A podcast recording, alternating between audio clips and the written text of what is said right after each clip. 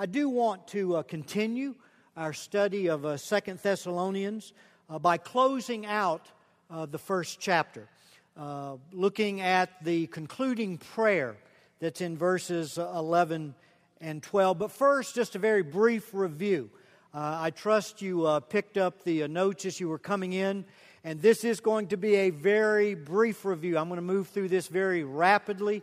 If you missed uh, the previous two messages, this is only the third message that we've had so far in our study on Second Thessalonians. You can go to the church uh, website, edgewood baptist church dot u s, and uh, be able to uh, hear those messages, and I would encourage you to do so. Uh, but let's remind ourselves, first, of the purpose of Second Thessalonians. It is to instruct the Thessalonians on how to respond to three issues that were threatening to disturb the peace of the church. In chapter one, the issue is persecution. Persecution.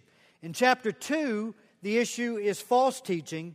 And in chapter three, the issue is what we can call idlers. Uh, people who thought they could just stop working and just simply wait for Christ's uh, return, and as a result were becoming a burden uh, on the church and sowing, and sowing uh, discord within the church family. Now, the overview of Second Thessalonians. In the first chapter, Paul addresses the issue of persecution by pointing the church to the comfort that they could find uh, from the hope of Christ's return. In the second chapter, he deals with the false teaching by bringing correction uh, concerning the time of Christ's return. Because remember, the false teaching was that they were already in the day of the Lord, that time of great tribulation. And so Paul uh, used that false teaching as an opportunity to bring correction on the timing of Christ's return. And then chapter three, relating to those idlers, gives him an opportunity to bring command in light of Christ's return. Now, in chapter one, we discovered three ways that God does give us comfort uh, from or through the hope of Christ's return. Uh, first, we saw in verses one through four, the hope of Christ's return provides grace to endure our present trials, provides grace to endure our present trials. Paul wrote in those early verses, I thank God that what? Your faith is increasing, he said. Your faith is increasing. Not only that your faith is increasing, but your love is growing for Christ and for one another, and that your hope is persevering. You have not caved under the difficulty and the suffering and the pressure, uh, but instead of whining, you've really shined for Christ, and he commends them for that. And we saw in those verses how God uses suffering in the life of a believer. How God used His suffering not only to prove the authenticity of our faith, that we are truly trusting in Jesus, we truly love Him and have placed our hope in Him, but He uses that suffering also to grow those elements, to refine us, to conform us more and more into the image of Jesus Christ, so that our faith, love, and hope can be what? Be put on display before the eyes of a watching world, that Christ would be lifted higher through our lives, magnified and exalted as we follow Him. And then, second, in verses five through ten, we saw that the hope of Christ's return promises reward to enjoy in the future. And this was our focus last Sunday. And we saw that when Christ returns, first it will mean vindication for believers. Vindication for believers. We will finally experience what we've been longing for, relief. Relief from the world's ridicule. Relief from the world's reproach. Relief from all suffering and pain. To be the glorious bride of Christ.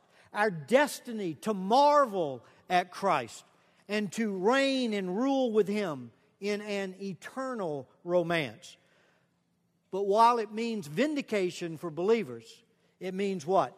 Retribution for unbelievers. Retribution for unbelievers who will be forever banished from the presence of the Lord to pay the penalty of eternal destruction. Now, this brings us today to the third way we find comfort from the hope of Christ's return, and it is that it prompts us to pray. It prompts prayer to empower us along the way as we move from the present to our glorious reward. So, follow in your Bibles, Second Thessalonians chapter one, and look at this wonderful prayer in verses eleven and twelve. Paul says, "To this end, also we pray for you always, that our God may count you worthy of your calling and fulfill every desire for goodness and the work of faith with power, in order that the name of our Lord Jesus may be glorified in you and you in Him, according to the grace of our God and the Lord Jesus Christ." The promise of future reward that we looked at last Sunday is an in- incentive to pray, to ask for God's grace to live a life pleasing to Christ as we wait for His return, as we wait for that reward. So where do we find the empowerment to travel the road of suffering that leads to glory? Well, the answer is prayer. And Paul's prayer in verses eleven and twelve provide an absolutely beautiful model to teach us how we should pray for our lives, for our children, for our families, for our church. First, look at the request in prayer. And in this prayer, there are two fundamental requests. And the first one is that they would live up to God's calling. That's the first thing that Paul asked, that they would live up, that God would empower them, would give them grace to live up to their calling. Look at the very first part of verse eleven again. He says, "To this end," this is the purpose, this is the reason that I pray for you always, that our God may count you worthy of your calling. Now, last Sunday, we noted when we were looking at verse five that God's calling to salvation is not because we are worthy. God takes the unworthy, those deserving of nothing but eternal punishment, and through Christ's death, burial, and resurrection, makes us worthy by canceling out our sin debt and imputing Christ's righteousness to our account. So in verse eleven, Paul is not asking God to empower the church to earn their way into God's kingdom.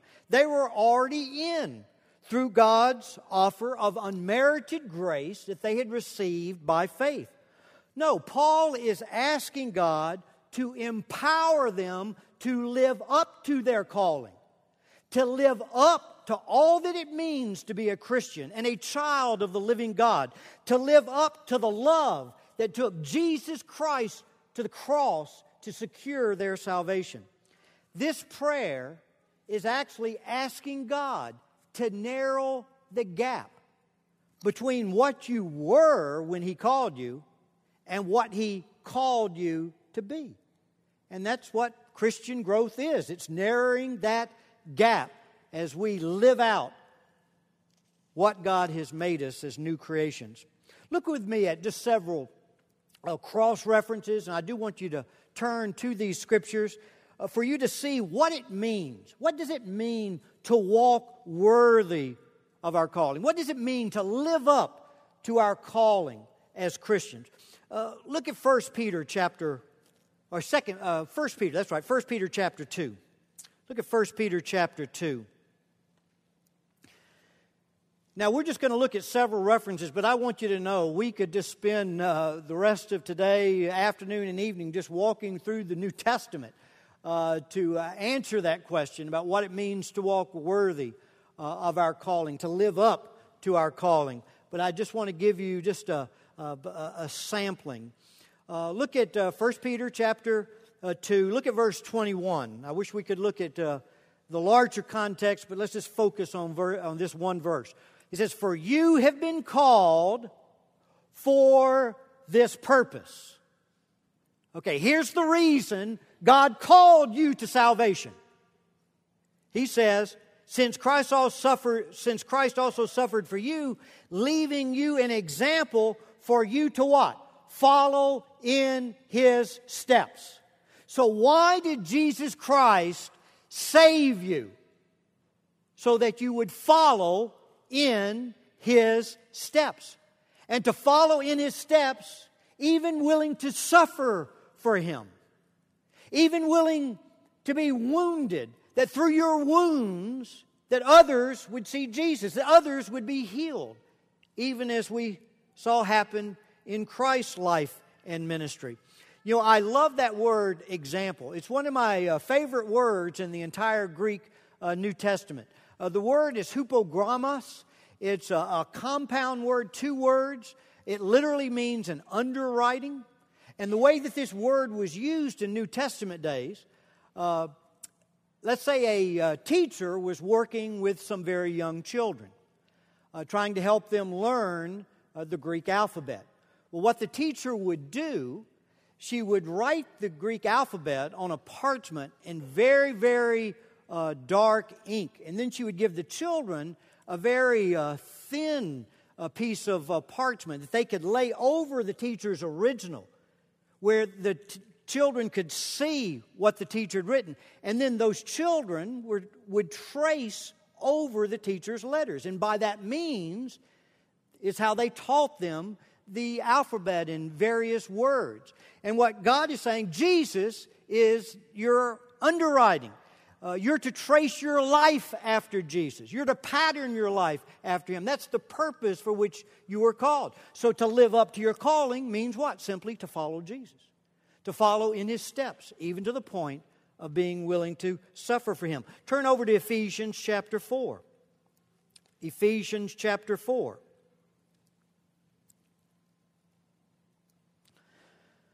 Look at verses one through three. Ephesians four, verses one through three. He says, I therefore, the prisoner of the Lord, entreat you, notice now, to walk in a manner worthy of the calling with which you have been called. Okay, he said, okay, I'm, I'm, I'm admonishing you. I'm entreating you. I want you as a church family there in Ephesus, I want you to walk worthy of God's calling. And now how do you do that? Look at verses two and three. With all humility and gentleness, with patience, showing forbearance to one another in love, being diligent to preserve the unity of the Spirit in the bond of peace. What is humility? Humility is surrendering yourself to Jesus, submitting to His authority, to serve His agenda, to seek His approval. What is gentleness? Gentleness is brokenness.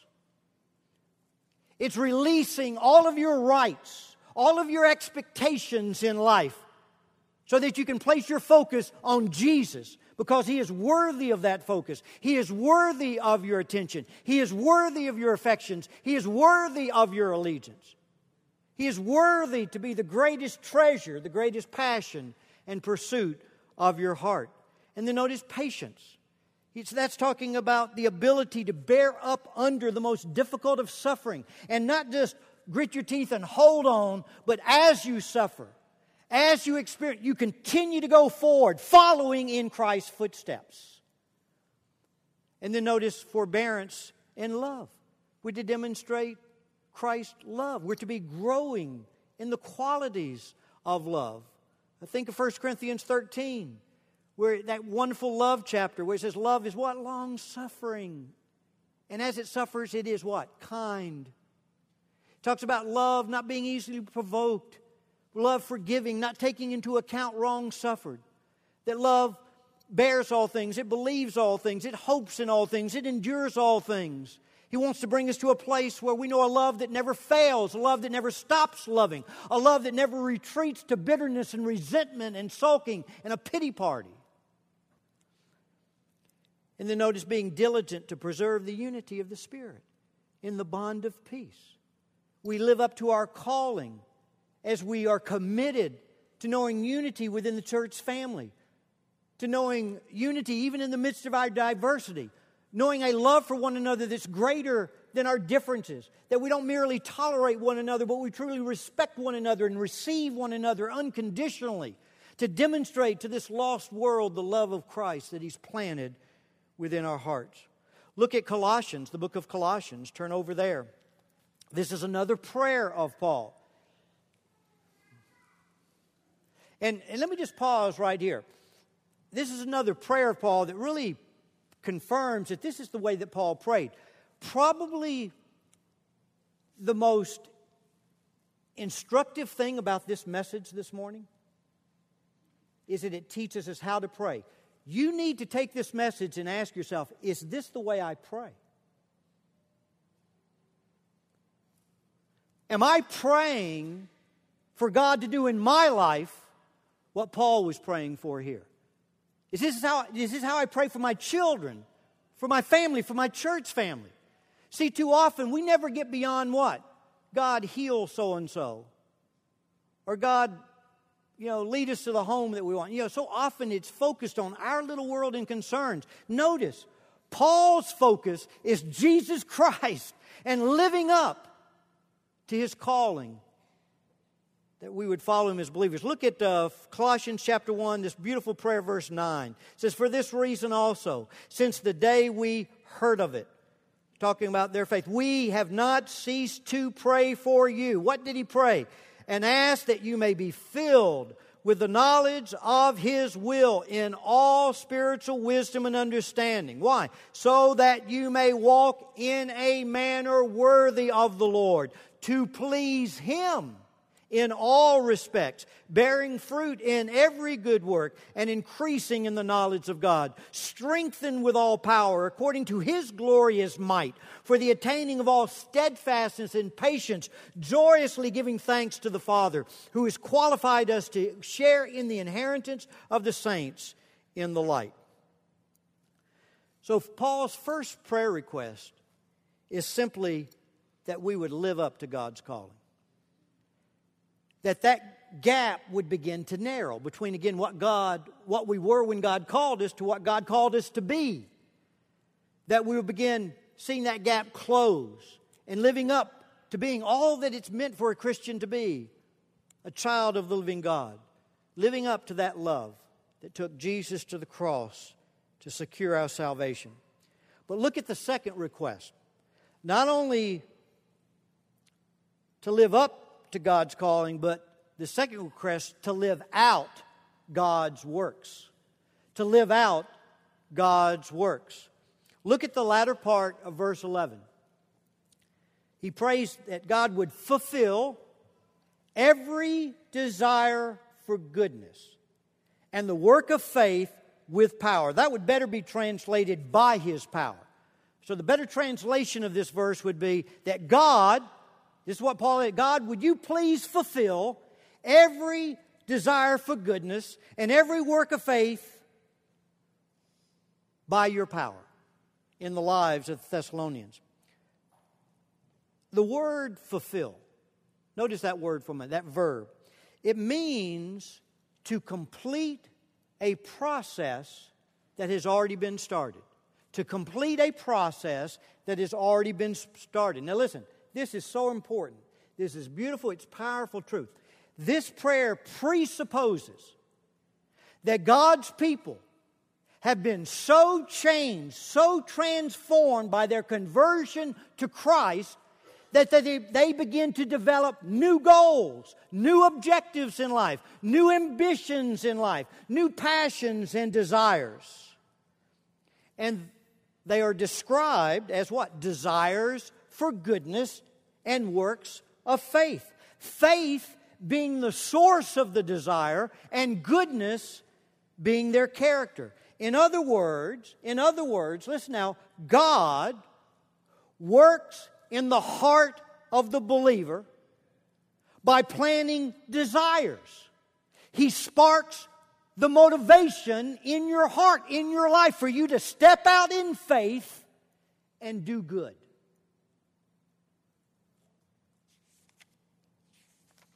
For example,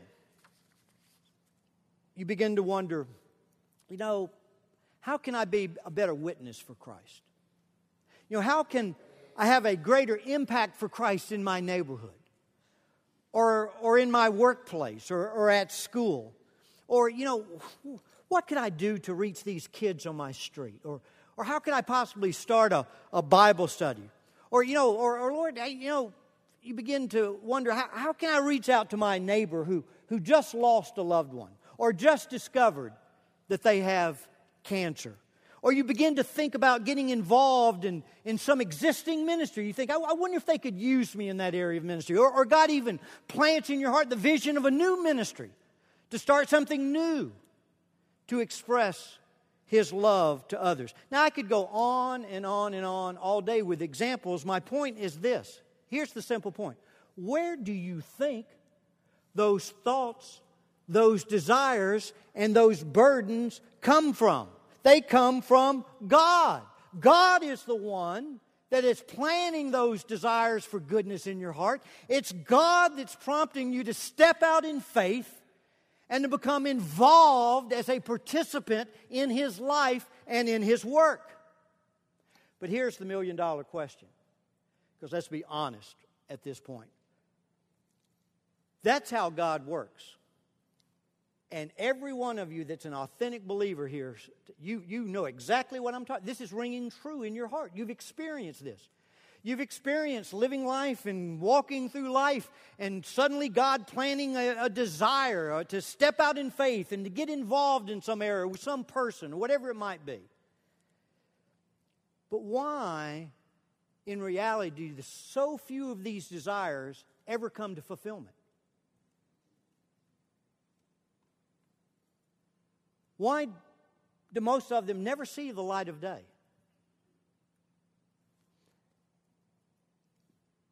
And we see the answer in these verses. You know what it is? Prayerlessness.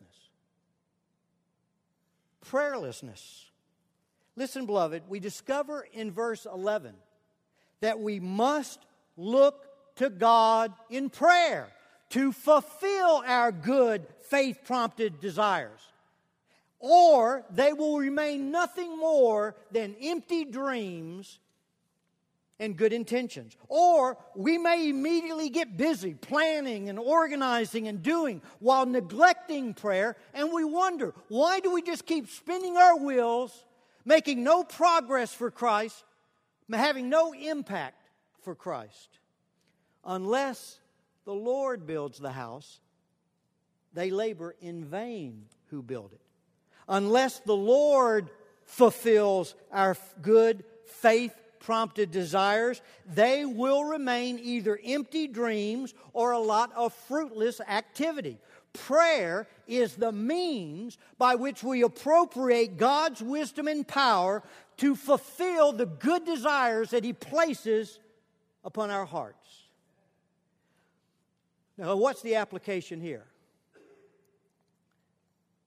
The greatest need in the church today, the greatest need at Edgewood Baptist Church today is prayer.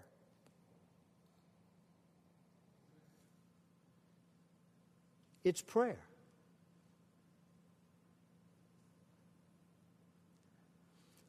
And we need to be a people that commit ourselves to prayer. And there are many avenues, many avenues. There's the men's prayer breakfast on Saturday.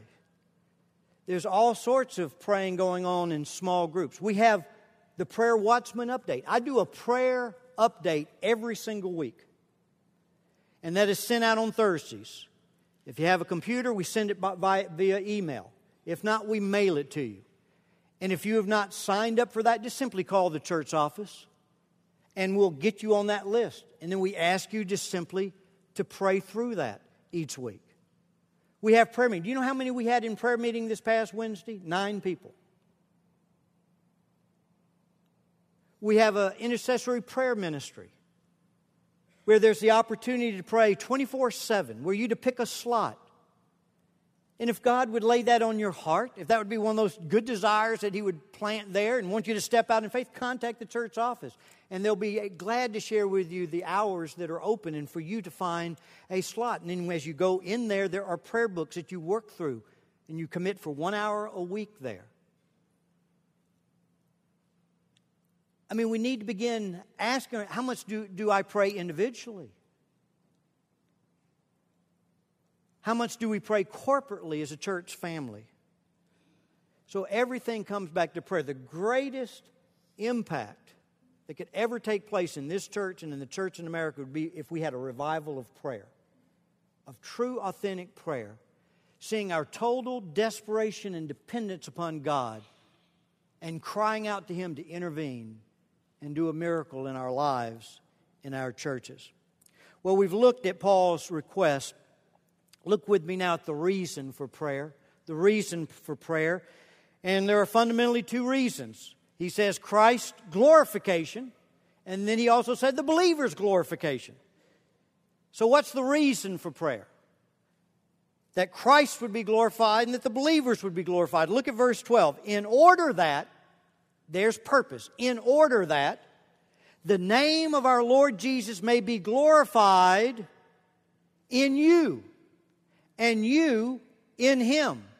You know, we saw in an earlier lesson that for all practical purposes, that word glorify, it means to exalt. It means to magnify. It means to reveal. It means to put on display. It means, as we sang earlier, to lift higher and higher.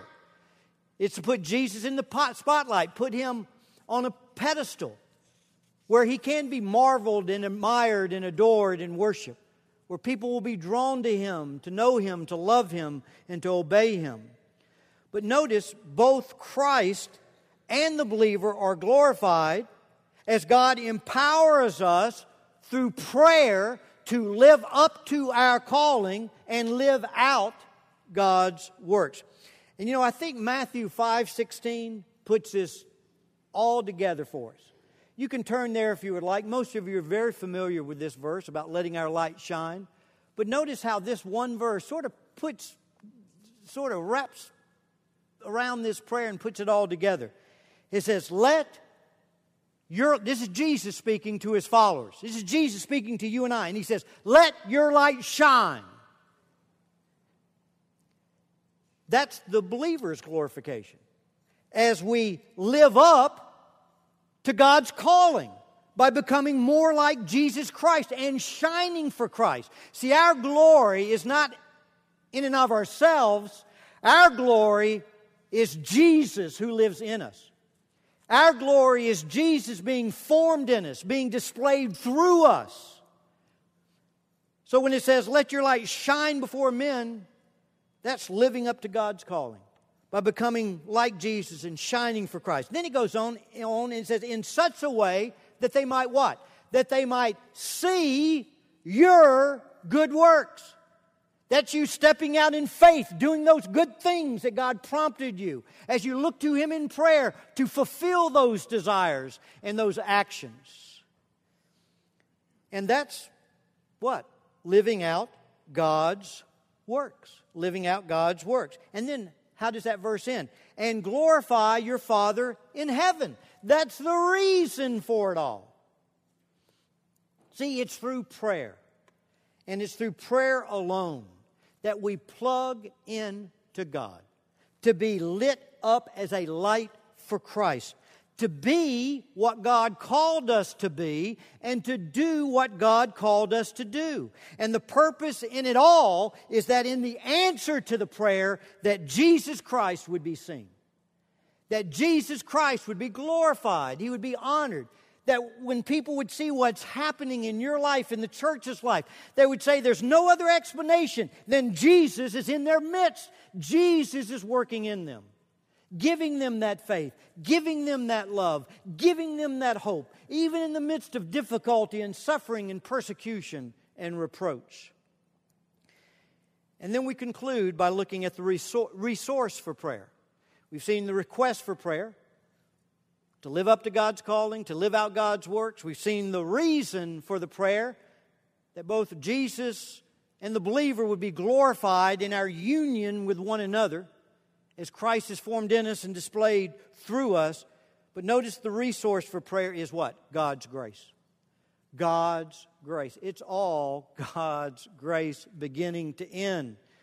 Look at the latter part of verse twelve. According to the grace of our God and the Lord Jesus Christ. It is by grace and grace alone that we live up to our calling, that we live out God's works for the glory of Christ. And you say, what is grace? I don't know of any better definition than Philippians chapter two, verse thirteen. It says, for it is God at work in you, both to will and to work for His good pleasure. In other words, it's God who's at work in the believer. He's the one that's giving you those desires. He's the one that's motivating those works of faith. And He's not only the one that plants the desires, He's not only the one that provides the motivation, but He's the one that also provides the energy and the power to see it brought to fruition, to see it fulfilled and accomplished for His honor and for His glory. Now again, as I conclude, and as we make the transition to the Lord's Supper, again, this message needs to be applied. And, and again, I've already mentioned the ways. Number one, I need to ask myself, Andy, do you pray that way? And I need to begin to reshape my prayers so that they're in harmony with the Scripture. I need to see that the Bible is to be my fuel for prayer. That the best way that I can pray for my life, the best way I can pray for my family, my children, the best way I can pray for you is to take the prayers of the Bible and pray the prayers that you see here. Doesn't have to be the exact words, but they serve as a model. Oh God, God, give Edgewood Baptist Church the grace to live up to our calling, to live out God's works, and all for your glory. And Lord, it's only going to be by your grace. We can't do it in our strength. We can do nothing apart from Christ. God, help us, meet us, use us for your honor and for your glory. And then as we come to the Lord's Supper, I think the simple question is, can we honestly say that our greatest ambition in life is to live up to our calling? To live up to all that it means for a Christian to be, all that it means to be the, a child of the living God. And if not, we need to have some time with God this morning, right there in the pew.